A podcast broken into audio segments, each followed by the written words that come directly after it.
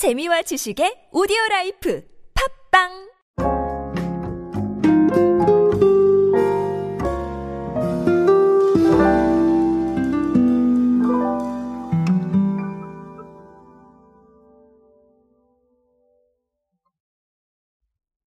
결론부터 말씀을 드리자면 오늘 술 얘기를 할 겁니다. 제 오디오를 꾸준히 들어오신 분들은 아시겠지만 제가 술을 안 마시기 때문에 이 술에 대한 이야기는 사실 좀 약점이 있을 수밖에 없어요. 그런데 그럼에도 불구하고 제가 술 얘기를 많이 드리는 이유는 이 주류 시장이라는 게 생각보다 트렌드에 굉장히 민감하게 반응을 합니다. 아무래도 이 소비가 많이 일어나는 시장이라서 그런 것 같다는 생각을 하기도 해요. 그래서 좀 재미난 통계도 많고 그리고 또 재미난 사례도 많다 보니까 말씀을 드리는데 오늘은 막걸리 얘기입니다. 지평 주조의 지평 막걸리 얘기인데요. 어, 이 지평 주조의 지평 막걸리 도대체 어떤 내용들이 있을지 한번 알아보도록 하겠습니다. 안녕하세요 여러분 노준영입니다. 마케팅에 도움되는 트렌드 이야기 그리고 동시대를 살아가시는 여러분들께서 꼭 아셔야 할 트렌드 이야기 제가 전해드리고 있습니다. 강연 및 마케팅 컨설팅 문의는 언제든 하단에 있는 이메일로 부탁드립니다. 자, 아, 오늘은 팩트예요. 지평 막걸리가 2022년에 연매출을 좀 보니까 441억 원을 기록을 했다고 합니다. 어, 2021년에는 401억 원 정도였다고 해요. 그러니까 10% 정도 매출 상승세를 보였는데요. 자, 이게 어, 역대 최대 실적이라고 합니다. 그러니까 어, 역대 최대 실적을 올릴 정도로 움직였으면 과연 뭘 했었는지를 조금 좀 지켜보면 음, 도움이 되겠죠. 그래서 좀 찾아보니까 일단은 첫 번째로 MZ 세대를 중심으로 우리 술 열풍이 좀 있었어요. 그래서 뭐 할메니얼이라던가 이런 것들 그리고 어 뭐 위스키를 발견하시는 분들도 계셨지만 진짜 우리 술을 많이들 발견하시면서 이 막걸리에 대한 접근이 좀 늘어났다라는 게 실제로 있었고요. 자, 그리고 지평 막걸리는 뭘 했냐면요. 작년에 한국 비건 인증원으로부터 지평 생쌀 막걸리, 그리고 지평 생옌 막걸리, 지평 1925, 그리고 지평 이랑이랑. 자, 요런 제품들에 대해서 비건 인증을 획득을 했어요. 어, 네. 뭐 주류를 좀 이렇게 드시는 데 있어서 아유 비건을 하고 있는데 나 어쩌지라고 생각을 했던 분들이 네 조금 편하게 선택을 하셨을 수도 있을 것 같다는 생각이 듭니다. 자, 그런 것뿐만 아니라 이 편의점 쪽에도 조금 더 확대가 있었고요. 그리고 쉐이크 쉑하고 콜라보도 있었어요. 어, 제가 알기로는.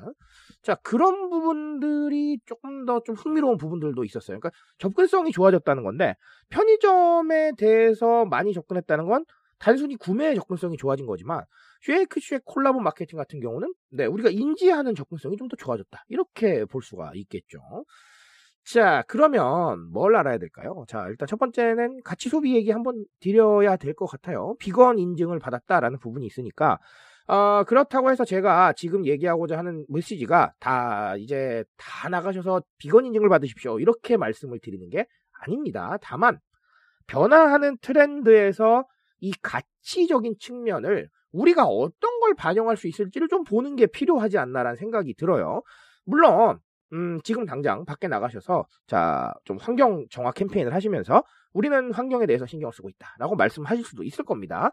자, 그런데 그런 것보다 좀 더 입체적으로 우리만의 방식으로 좀 해줘야 된다는 거예요. 그러니까 어, 지평 막걸리는 막걸리 제품을 비건 인증을 하는 그러니까 어, 지평 막걸리만의 방법으로 접근을 한 거죠. 저는 이 부분 아주 괜찮았다고 생각을 합니다. 자, 어, 그런 부분들로 좀 생각을 해주셨으면 좋겠어요. 단순히 가치라는 게 우리가 그냥, 어, 가치네. 뭐, 이렇게 생각하지 마시고요. 우리 입장에서 무언가 할 수 있는 것들을 좀 생각을 해야겠다라는 말씀을 드리고 가겠습니다. 자, 그리고 또 다른 하나는, 아까 쉐이크쉑 말씀을 드렸는데, 자, 접근성 향상이에요. 우리가 접근성을 향상을 시킨다는 건 너무 중요한 얘기입니다. 제가 한 번 더 말씀드릴게요. 너무 중요한 얘기예요. 자, 이런 접근성 향상을 위해서 우리 어떻게 해야 될까요? 대중들 눈앞에 우리 제품을 갖다 놓으면, 대중들 눈앞에 우리 서비스를 갖다 주면, 아유, 감사합니다. 할까요?